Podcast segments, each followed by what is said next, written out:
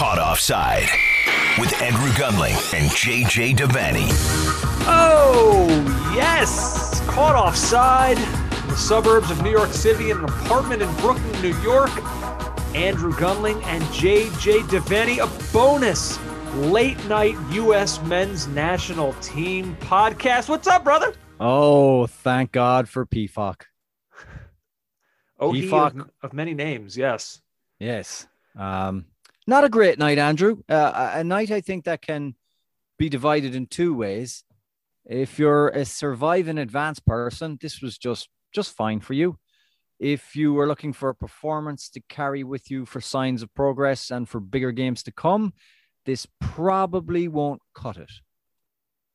Uh, no, you can be both. I would say I consider myself both of those things. Look, it's much better to play poorly and win than it is to play poorly and lose, at least in a competitive tournament setting. I mean, like the loss to Switzerland, sometimes I think losses in friendlies can actually be constructive and helpful and ego checks.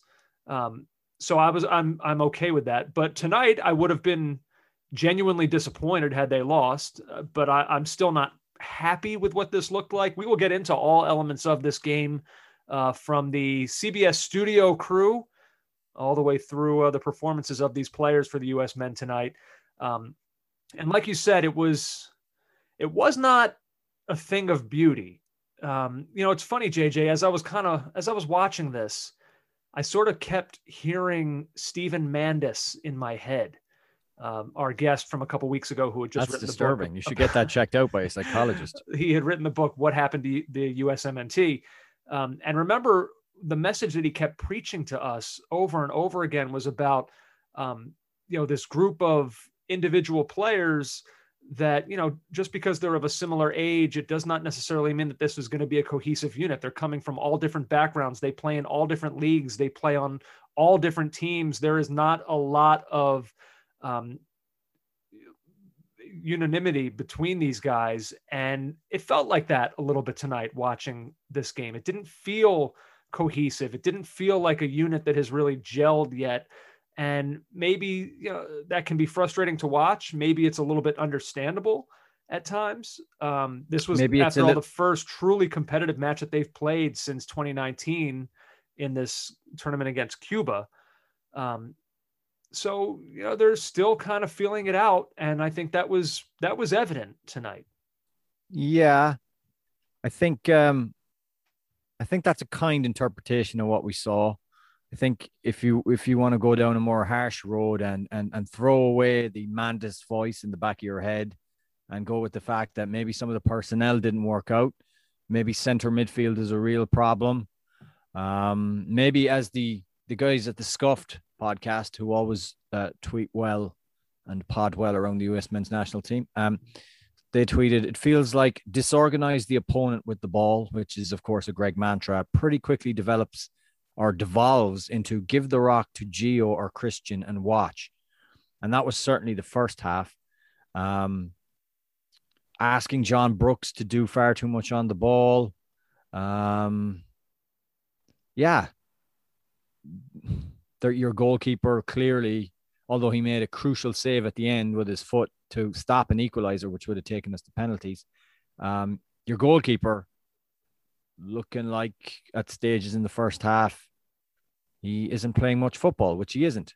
yeah well how, how do you want to do this you want to go through this in in order of when things occurred or do you want to kind of go through this player by player you tell me you you lead the way here Well, let's go about uh, in, in the order of the game. Okay I, I think that's a good way to go. sure um, i've taken some notes here All right. Well, I, you know, I think uh, Honduras, I thought, started brightly, and I want to give them their credit because they don't ever fail to show up. Very rarely do they fail to come and make it difficult and to make things concacafy and to get stuck in. And they've got some, they've got some decent players that we know, uh, Elis being one of them. Uh, but they, I, I thought they were, I thought they were, you know, they started brightly. They pressed. It's almost as if you know, they had a pretty clear, like they divided the game into stages for me. Honduras pressed a little bit and then they dropped off a little bit. And then in the second half, they dropped off almost entirely and were happy to allow our centre backs to have the ball and kind of smother Reyna and smother Pulisic. Um, I thought, I you know, the mantra in the studio at CBS at the end of the game from uh, Clint Dempsey, Deuce, was that if we'd taken our chances early on, those early chances, you know, the Reyna chance, which he drags past the post after some lovely play from Dest and the creation of space by Dest and some quick feet. That was on nine minutes.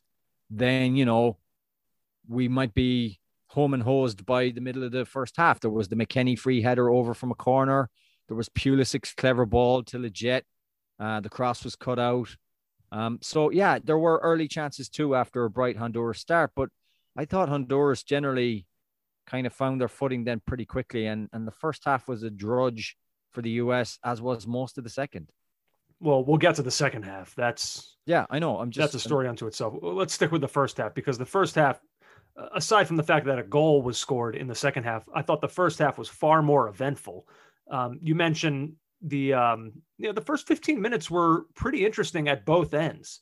Both teams came out and looked like they wanted to to to play mm. essentially. I mean, Jackson Yueill was forced into making a nice defensive recovery early on for the U.S. and then then the U.S. came right back after that. And like you said, that led to the great chance for Gio Reyna, which may have may very well have been the U.S.'s best chance of the game until the goal itself. Uh, occurred late on. Mm. I thought Gio Reyna played really well, at least in the first half. The second half, again, like I said, we'll get to that. It became a slog, but Gio Reyna was he was very attack minded in the first half. You know, uh, I, I think like everyone out there tonight, he probably could be a little bit better at times in the final third. Um, but like I said, that's almost a blanket criticism of the U.S. in this game. I thought, but for me, in terms of taking the initiative and trying to make things happen, I thought Reyna was was definitely uh, a mm. bright spot. It's crazy to think this was his first competitive match. Yeah, and I mean, you know the way certain uh, certain tasks like bricklaying or uh, you know heavy machinery work they they callous the hands and so for the future your hands are much tougher for what's to come this was a callousing game for Reyna tonight because Honduras were not afraid to to tackle win the ball sometimes most often than not not win the ball with two-footed lunges that you, you have to say in European football there would have been a lot more yellow cards and certainly not one I mean the first card was a uh, came in the 56th minute for a foul on uh, on the aforementioned Reyna. Um, yeah, look, I, I I thought I thought there was a couple of times we we you know you will look very uncomfortable in the first half, Andrew, the, you know in that kind of number six role. Um, he, he couldn't really find space for himself to get on the ball, to get progressive passes going. Often that responsibility was left to John Brooks, who had kind of mixed results with that. And and also even even from the defensive point of view, there was far too many times where John Brooks was coming out of position to almost play like a defensive midfielder and try and foul or try and win the ball. More, I mean, more often than not, he ended up fouling the Honduras player when they had their back to goal. Um, but like there was the middle of that second half, there was some real worry. Like that Honduras free kick that Steffen gets completely caught underneath. That was that was still the first half. Yeah, that's that's what I'm talking about. Oh, I thought you said the second half. No, no, first half. Um, middle of the first half. And yeah. um 27th minute. Um yeah, Steffen comes. I don't know if he misjudges it. Uh, if he doesn't, oh, he definitely does. If he doesn't quite realize that there's a Honduran player over there, uh, I don't know. But I mean, it was it was easily the most harrowing moment of this match. I thought for the U.S. and God bless Josh Sargent. He, he's not scoring a ton of goals, but if you're keeping them out like that at the other end, I guess you're doing something to help. So yeah, and, and in I mean, fairness, it was, it was, one of the biggest moments, probably the second biggest moment of the game for the U.S. And uh, Zack Steffen, I guess, like again, like everyone else out there, I thought his night was a little bit uneven because you had that, which was not a good moment, but then he's saving one v ones in the second half. You know, he, he had moments where he came up big as well there was a few too many of those one v ones as well. You have to, you have to, you'd have to ask questions about how that, how that happens so regularly. But you're right. Honestly, Andrew, the thing about Steffen is, uh, he's got to play more, and there was a kind of a feel good glow about the fact he'd be on the bench for Manchester City in the Champions League final. And I understand that it was nice to say we have two Americans there, but he doesn't play regularly enough for City, and it doesn't look like he will get that chance.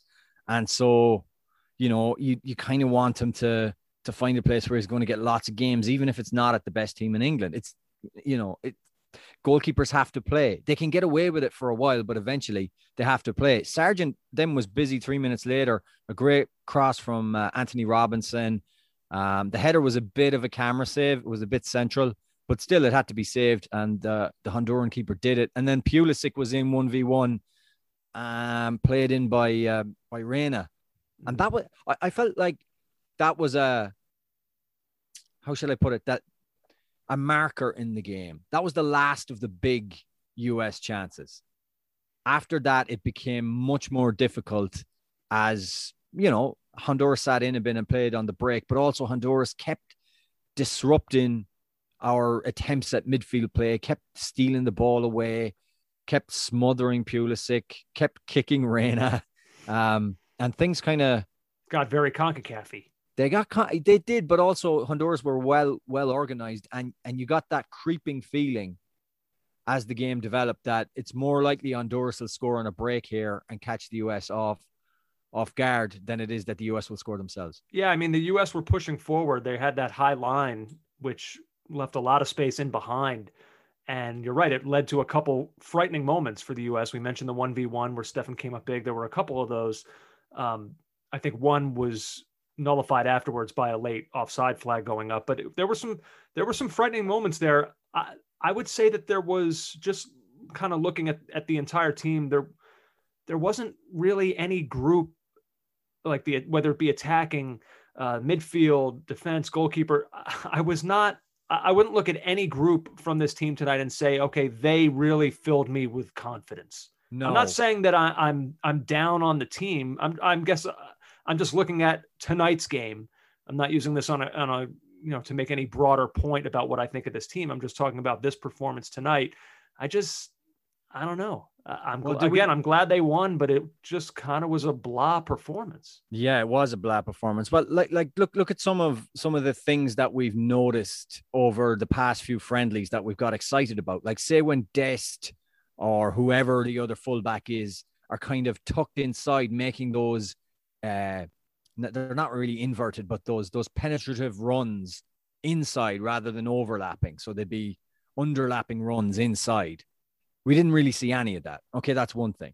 Uh, Sebastian Lletget, who's a bright spark generally for the team. Andrew, it was about as poor as he's been for the side uh, in a long time. In the first half, failed to control a ball where he would have been through.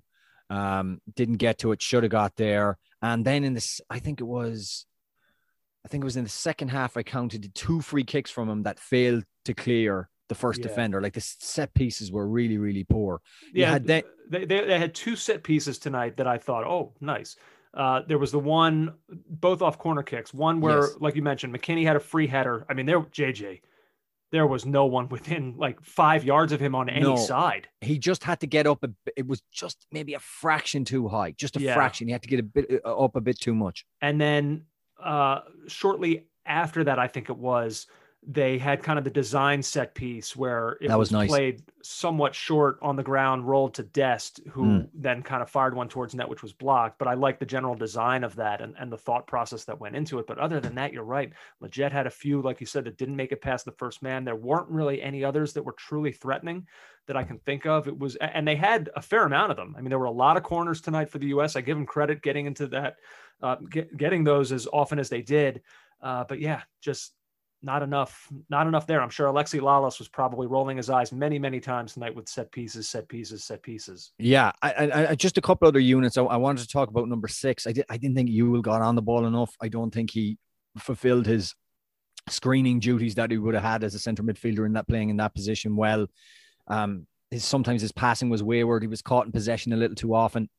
Not really working for me, and it makes you cry out maybe for Tyler Adams in that position.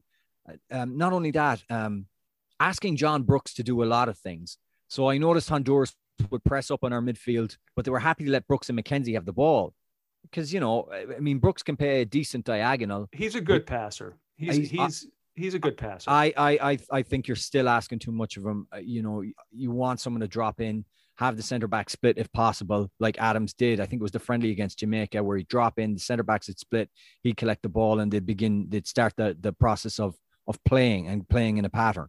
Uh, that can't happen if it's Brooks on the ball. I'm sorry. He, he's fine. He's he's okay, but he's I don't want it constantly. Honduras do. Opposition teams will. And there was one moment, it was around the 45th minute. Brooks is on the ball looking to play out, loses it. Elis gets in behind, skins McKenzie. Mm-hmm. He squares the ball. The ball flashes across the goal, and I'm thinking that's one. Um, that's one nil. That was the one right before half, right? Right before halftime, yeah. So we got lucky there. Um, and, and also Christian Pulisic, I think, uh, big problem for me is he was dropping so deep to get on the ball. He'd turn and then he'd get hacked or fouled. And in CONCACAF, perfect for an opposition. That's perfect. First of all, the likelihood of a yellow card is minimal. Minimal. You're fouled 50 yards from goal or 40 yards from goal, and you can sit in and, and, and regain your shape. So Pulisic doing that didn't really work. He tried to stay deeper in the second half as the US line, defensive line, compressed the play and advanced anyway, but there was just no space to do anything. Yeah, um, he he was fairly ineffective, I would say. Yeah, um, and and but uh, there was a, a, stat that the CBS team put out midway through the second half. He had 32 touches on the ball, which was like the second least of an outfield player. Uh, that's not that's not good enough for your best player. But it's also you have to find him and you have to create patterns of play to use the Gregg Berhalter term to disrupt and to get him on the ball and to get him in between the lines. And it didn't really work.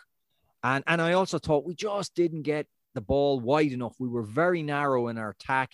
I thought a couple of times we could have we could have done something, maybe try and switch the play quicker and get those those flying uh, wide players uh, down the line, get them into position a bit more, find the spaces in behind. Didn't happen. The um, narrowness um, in attack is, is, I'm glad you brought that up because that hmm. was a criticism that I saw uh, from people about the Switzerland performance as well. And I'm wondering now if that's twice within the span of a week where we're talking about that being an issue for this team in the final third. If if some sort of tactical change maybe should be made to try to widen uh, the attack. It's funny uh, because in the first half there was a switch to to either Lletget or Dest, a diagonal that found them in space wide, and then there was one to De- uh, to Pulisic, uh, Pulisic that that shot overshot him and he put his hand up and he did the little. Oh yeah, and there was another one actually to give Yueill credit. He did a diagonal, but it was more of a cross ball, which Lletget failed to control. Mm-hmm. But they didn't do it very much, and it was a kind of a an obvious way to try and put maybe Honduras on their back heels is to play a diagonal ball. But but then again, I say that that's when Honduras were playing out a little bit. We're trying to play. Once they sat in, it made it much more much more harder to do that. Yeah, the second half. Um, so when I was taking notes tonight, my my first half notes, I have a lot written down, many moments that stood out to me. JJ, the second half was such a painful and difficult watch. Some of that the US's fault; they just weren't very good. I think players were starting to tire. I was a, a little bit surprised that Triple G waited as long as he did to make a substitution. Right. I think it wasn't until what was it like the 74th or something when something like that when he finally made a, a change. Um, and then I mean, let's be honest, let's call let's call it what it is. Honduras just, I mean, they literally stopped playing. I mean, I would say from like the 58th minute to the 70th minute, so 12 minutes of real time, we might have had what, like three to four minutes of actual soccer being played.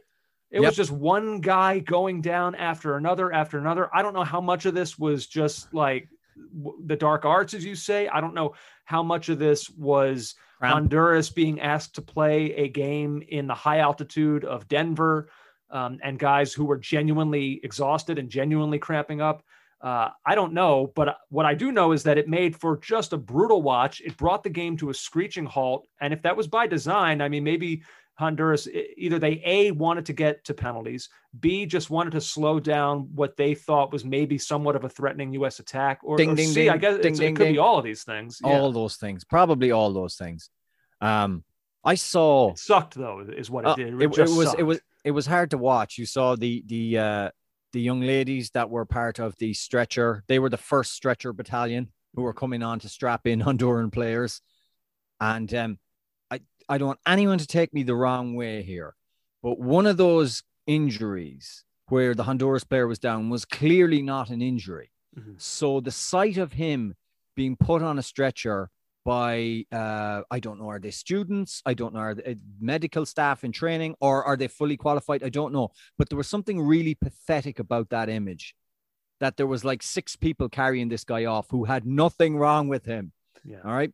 And then there was the second battalion who came in later who were who were uh, a male battalion carrying other people off. It was like the Somme, um, except with cramp and uh, lots and lots of spray, uh, which the Somme did not have. Um, and I also saw the if we're going to talk about weird stuff, uh, I would describe Maynor Figueroa as the most experienced player on that field tonight by some distance at 38 years of age and his Premier League experience, uh, experience and and everything else, international experience.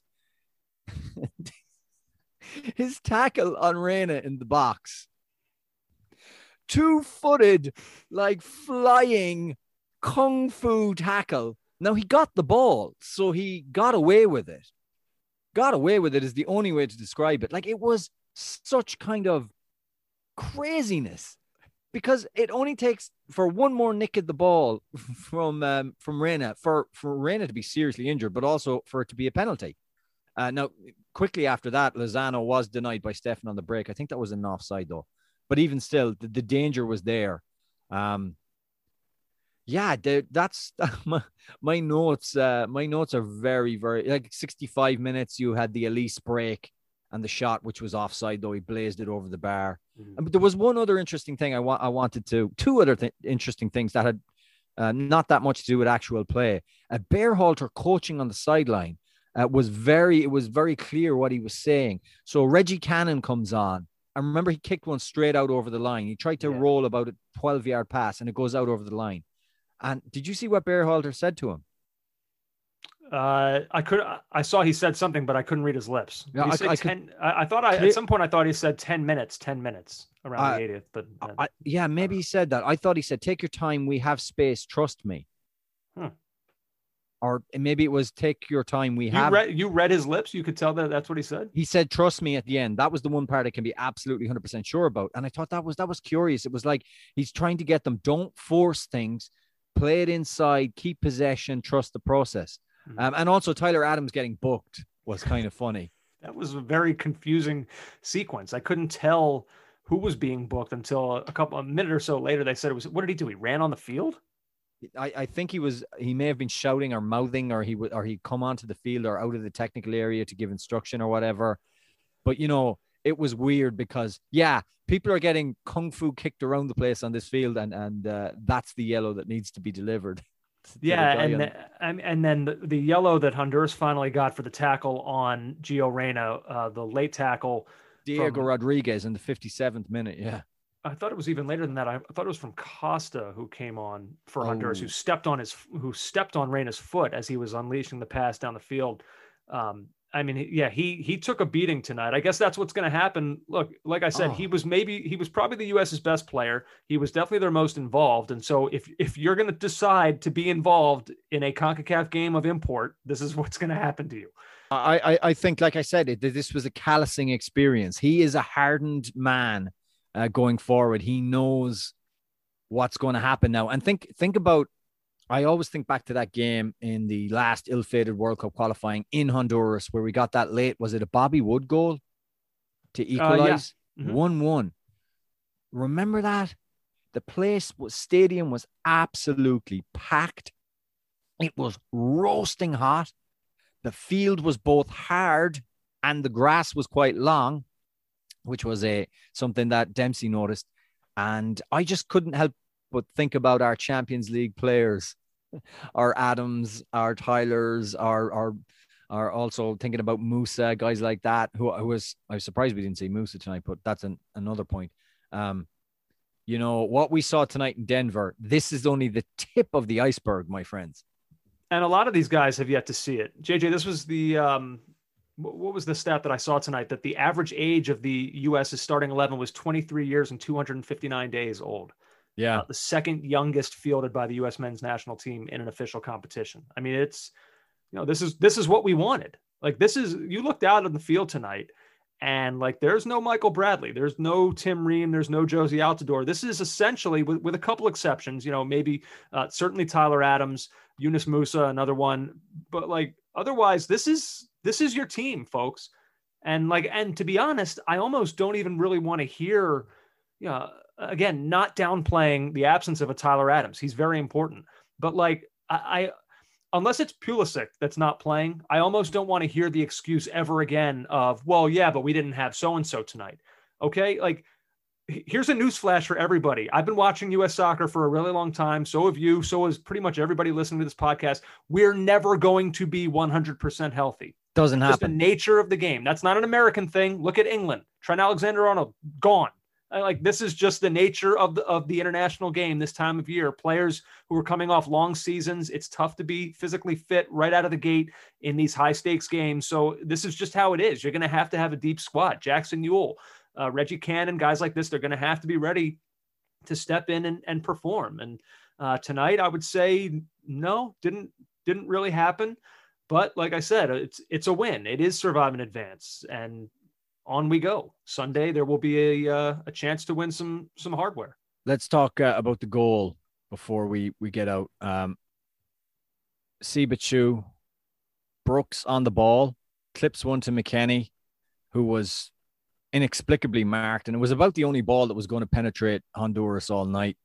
Um, McKennie powers his header right into the path of Siebatcheu, and I think Aaronson was in front of it, which disrupted the defender's view of the ball coming through. I was almost was, worried he was going to touch it. Yeah. You could see that Siebatcheu was in line to score that goal. And I was just hoping, oh, I hope Aaronson doesn't screw this up. And uh, Siebatcheu took it well up off the bounce. And um, Andres Cordero on commentary after the goal said he was surprised by Brooks being the one to initiate the attack for the goal. I'm paraphrasing, but that's pretty much what he said. But like, who else would it have been? Think about it. Like, Brooks was on the ball. They were happy to let the centre backs be on the ball. And as they fell deeper and deeper, Brooks and and and McKenzie got further up the field. So it was actually more likely to be him than any of the midfielders. Certainly not Yueill, certainly not Acosta who came in. Uh, it, it, made total sense to me that that was what was going to happen. And um, thankfully, they were able to execute. And um, it was, I mean, it was a pretty well worked goal.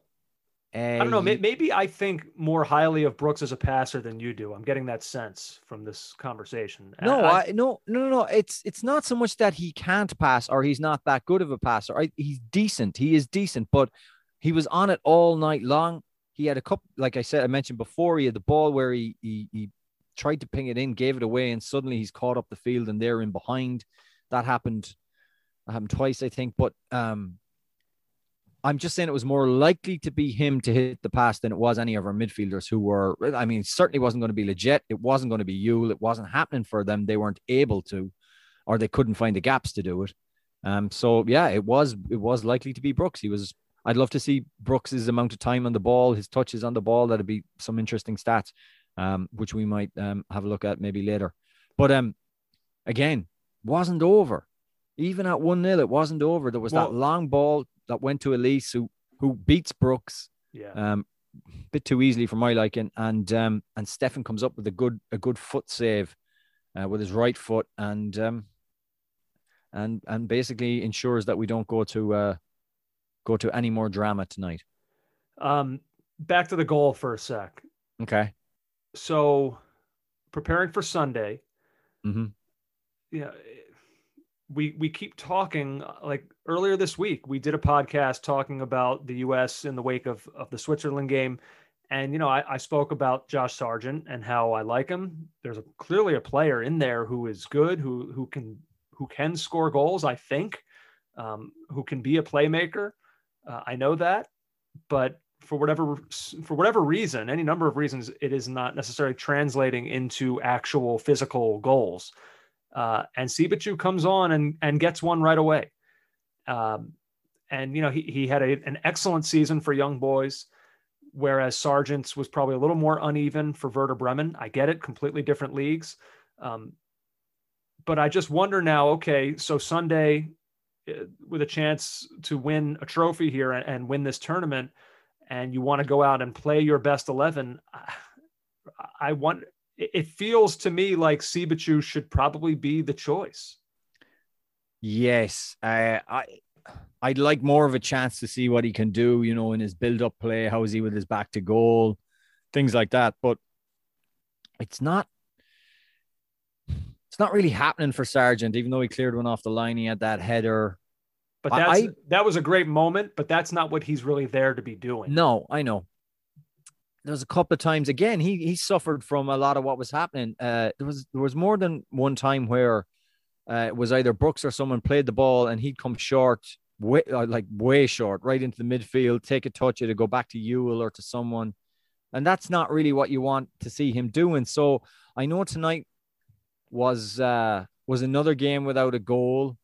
He wasn't overly impressive, but I mean, if if we're if we're looking at how few touches Pulisic got, if we're looking how difficult it was for our midfield to find the forwards, then surely we have to we have to say that the same thing happened for for Sargent, that he was in the same position. I actually think he'll start again. Mhm. I think well, Bear, we'll see. Bear, Berhalter will start him again. One note on the goal. So Siebatcheu's goal, 88 minutes and eight seconds. That was the latest game winner by a USA player in an official match since Aron Jóhannsson, 92 minutes, 39 seconds on October 15th, 2013. Do you know the significance of that game? This is a tough one.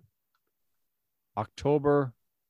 50 October 15th, 2013. That JJ was Hmm. that infamous match where the US in a World Cup qualifier with nothing at stake came back and beat Panama 3-2 in stoppage time Oh, to eliminate Panama in a game that they had everything to play for. And it was the game that allowed Mexico into the playoff qualifiers for the World Cup. Mexico was, they were gone. Like they, it was, they were done. They were going to be out of the World Cup. And the U.S., for no reason, came back in dramatic fashion and beat Panama that night. And that eliminated the Panama. I remember, who was it after that game? Um, members of the US talking about how Panamanian players were basically pleading with them, stop. Like, why are you doing this? Oh. Please don't do this to us. They couldn't help it. It was just the US, they were just going to play till the final whistle and they beat them. But yeah, this was this tonight was the latest goal since that one. That and night. further copper fastening the U.S.'s great standing in Central America. yeah. Thanks, by the Um, way, to Mexico for reciprocating uh, a couple years ago. Yeah, yeah, absolutely. Uh, just um, just a quick one that I found kind of interesting because we are obviously recording straight after the game, so we haven't got too much reaction except our own thoughts and the notes that we've put down. But I saw Charles uh, Boehm, the uh, the journalist, Mhm. uh, had some quotes from Berhalter. Uh, Berhalter, first of all, we advanced to a final. We're happy, and this game is exactly what we needed when you think about the level of competition, the competitiveness of the game. Some of these guys have never seen that before.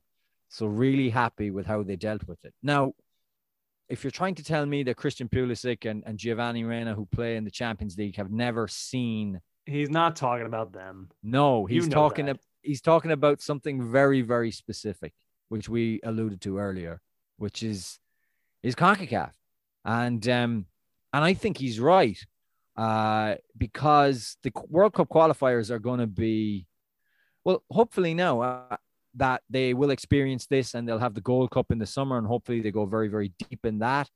That will mean that there's there's no surprises for what's to come in in Concacaf World Cup qualifying. That should that this squad, um, these sheltered, pampered European stars of ours will be under no illusions as to what's to come, and and that that is that is something that you can't you can't underestimate how important that is. The refs aren't going to give you frees you you get every week in week out in the Bundesliga or the Premier League. The pitches aren't going to be as pristine as you're usually playing on. The conditions are going to be that bit more different, hostile, um, and things are not going to go your way. And also the aggression of the opponent. Um, Concacaf, if I'm if I'm to use what the teenagers say these days, Andrew, they Concacaf has no chill, zero chill whatsoever. It's never that's never been more beautifully summed up than in the uh, the Gold Cup when the U.S. lost to Jamaica. And remember, they they called that handball on Brad Friedel as he was releasing the ball. Um, or Yeah. not Brad Friedel, Brad Guzan. I'm sorry, Right on the edge of the releasing ball, like like a play that probably happens 15 times in every single game. Oh, but like stop. that's that's we're calling it. We're calling it now. And sure enough, Jamaica scored. Um, uh, something I wanted to ask you about. We haven't really talked about this, but it, it Mm. kind of came to my mind just now as you were talking um, about so the U.S. are playing their A squad. Berhalter's talking about you know guys who haven't who aren't necessarily accustomed to what they're going to be what what's going on here in CONCACAF. They're used to their leagues, that style, you know, whatever. That's that's what they've seen and now they're going to be introduced to a new way of playing. And I think about that and I think about wanting to get these guys as accustomed as possible to playing here, to playing with this group and to playing in these sorts of CONCACAF conditions. And, and it makes me wonder I'm not blaming anyone per se, but the frustration of deciding to play essentially your A squad for these two games. And then the Gold Cup, my guess is, I mean, already Borussia Dortmund have denied Gio Reyna, and you know because it's that tournament is going to overlap with Borussia Dortmund preparations. Right. Um, and we're going to be seeing that over and over again in the weeks to come, I'm sure. And, and so I think you know we've known for quite some time now that the Gold Cup is going to be much more of a B squad, uh, an MLS lineup, and I just I just wonder about the frustration of that of of the Gold Cup possibly being a more games for these guys to have been able to play together, b a more uh, a more conventional tournament setting, you know, just like a, better rehearsal for a, a World Cup. Um, and, and I just wonder, like, it's it's frustrating that that that can only happen here, where our preeminent tournament in, in this region gets you know players like this is this is like this would not happen in Copa America. This would not happen in the European Championships. But like the Gold Cup, where we would want our best players playing together more games, tournament setting. It, here, it doesn't happen, and well, that's frustrating to me. Yeah, it is frustrating, but it, there have been instances in the past. Was it the 2015 or the tournament where players joined after the group stages? Mm-hmm. So there were there were more senior posts. So we don't know. Maybe dispensations will be made for our better players to play. But as the tournament progresses, it's only the problem is the Gold Cup is late this year. Mm. And so as it gets closer to the start of domestic leagues, players are going to be pulled away for their preseasons. Uh, like I said, Reyna, Borussia Dortmund has already ruled him out. Um, and so that that's just going to be how it is. We're going to see it's going to be more of an MLS based unit. Um, I'm guessing for that tournament, and that's that's just kind of frustrating to me. It is. It is. Um, I'll be um, honest. I, don't have a ton else to say. This game just generally was not a, a, lot of fun. I'm glad we won. The goal was dramatic. Anytime you score a late goal to advance to a final of a tournament is that's a fun moment. But on the whole, I didn't love this game. Really, JJ, my uh, my MVP of the night, dude. I did not a expect to see Clint Dempsey on television. Like when right. he retired I kind of, I think we even talked about it. I was like, well, his personality, he's just kind of like a little more reserved. Like, mm. I, I think this is it. I don't, I think maybe we'll see him paraded out for like ceremonial stuff, but like, I think now we all say goodbye to Deuce. Um, and not only is he now on television, which I didn't expect, but he's really good. He's real. I, I love watching him and hearing from him and his insight and his enthusiasm. Like, that was so awesome I, uh, I, watching him do this. I think I saw the insight, or I, I think I saw the enthusiasm. I, I thought I saw the back and forth. I think he enjoyed things. I'm not sure he got very much insight. Um, but that's a panel that's Oguchi Onyewu, Clint Dempsey, Charlie Davies. That's really settling in. So hopefully it gets better. I wasn't as impressed as everybody else was. You don't um, like anything. No, no. Generally it's, speaking, in life. All right it's he showed up your he, thing to not like he showed up i mean 20% of the conversation was about having you know whether he'd wear the shades or not okay um that was pretty good um i i, I thought what was re- the most entertaining thing for me pregame was um uh, gucci Onyewu just kind of subtly disagreeing with every point, or not even in some cases not so subtly disagreeing with every point that Charlie Davies made. I thought that was good.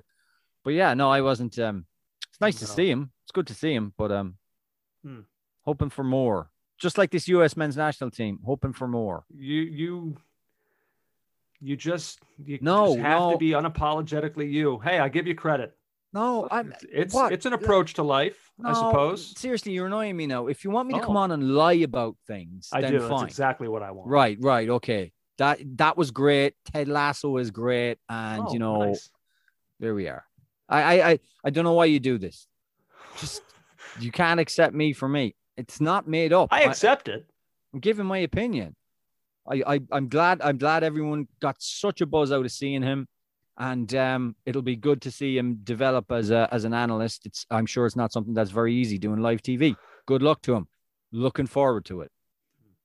Incredible. You you you did this, I did poisoning this. the end of the show. It's just so sadly predictable. It's not. Uh, It- Sunday we'll be in a final. we will be in a final. We don't know with whom it, it shall be yet. As as we go to record, it's uh, zero zero between the Mexican national team and the Costa Rican national team. Yeah, uh, no sense in analyzing that right now because, yeah, like you said, we don't know. We don't know. But we know the U.S. will be there. Uh, hopefully, it will be a better performance. I wonder if, let's say that it's not. Let, let's say it's U.S. Mexico. Again, it's it's an ugly performance, but the U.S. like tonight wins, beats Mexico, wins a trophy. Like I do wonder how it will be received. Are people so caught up right now in process over results that they won't really be able to enjoy it? Or is any win for this team right now that yields a trophy just something to be celebrated? I kind of hope that we can get to that place where It's we me- can enjoy it. Oh, it's Mexico in a final, and If, if, if, yeah, yeah. if it's Mexico in a final, um, if it's Costa Rica in a final, we've we've got we've got beef with Costa Rica from the last qualification campaign where they came and and and, and severely damaged our chances, uh, as it turned out. And um, and with Mexico, if it is Mexico, Berhalter, I think if the two most chastening nights, three, I'd include Canada away in that. The three most chastening nights, two of those have been against Mexico yeah. the Gold Cup defeat in Chicago, where that was, I mean, that was a really engaging game. And the friendly that happened that following September, uh, September 2019, that was that was a tough defeat where, you know, some of our players did not acquit themselves in the fashion that we'd hoped. We all remember uh, Tecatito versus um, Sebastian, or excuse me, uh, Serginho Dest, Mhm. and um, and then there was the Canada game. So if it's Mexico, it's a huge game. You, I, I- you can call it the Concacaf Chocolate Cup. You can call it whatever you want. You can call it the, you know, sponsored by Windex. It like it, do- it doesn't matter. It's Me- it'll be Mexico versus the US or Costa Rica versus the US, two big rivals in Concacaf.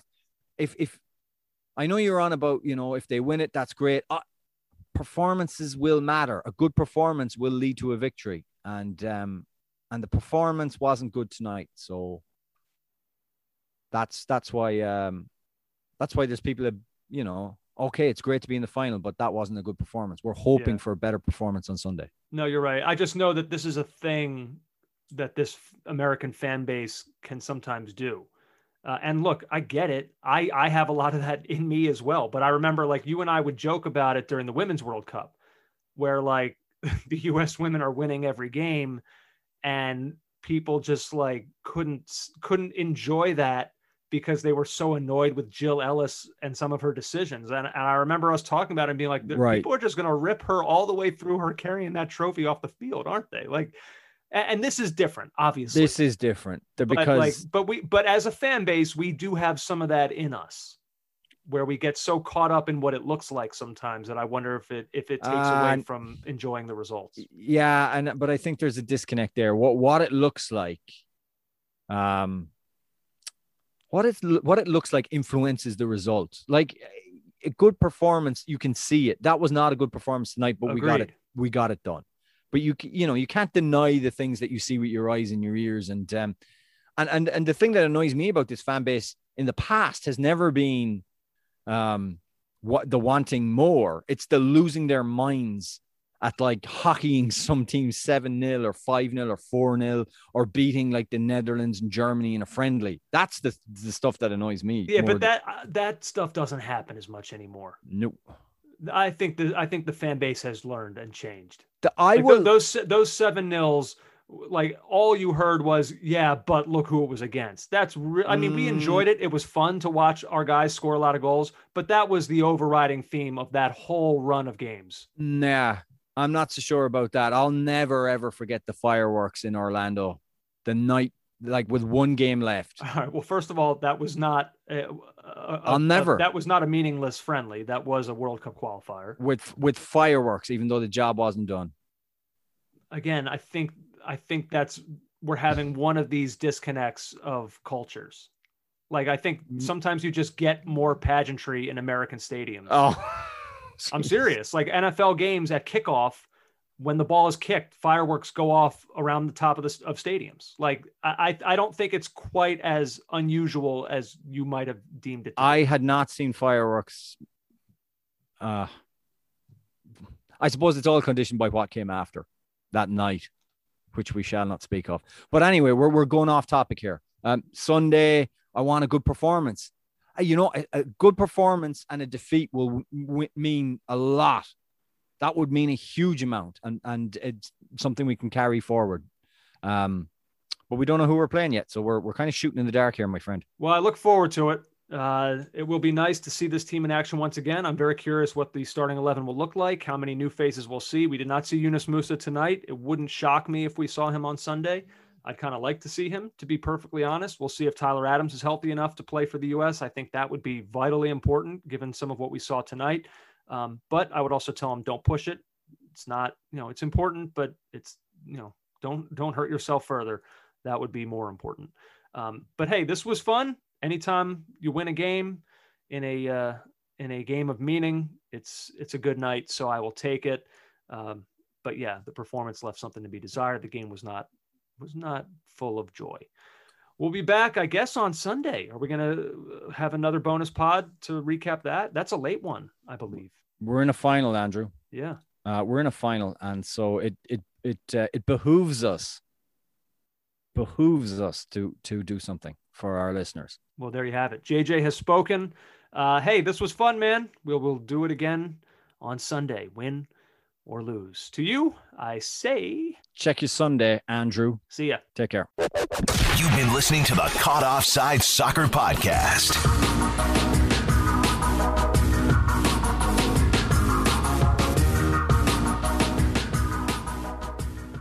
10 seconds on the clock. How many things can you name that are always growing? Your relationships, your skills, your customer base. How about businesses on Shopify? Shopify is the global commerce platform that helps you sell at every stage of your business. From the launch your online shop stage to the first real life store stage, all the way to the did we just hit a million orders stage. Shopify's there to help you grow. Sign up for a $1 per month trial period at shopify.com slash network, all lowercase. Go to shopify.com slash network now to grow your business, no matter what stage you're in. Shopify.com slash network.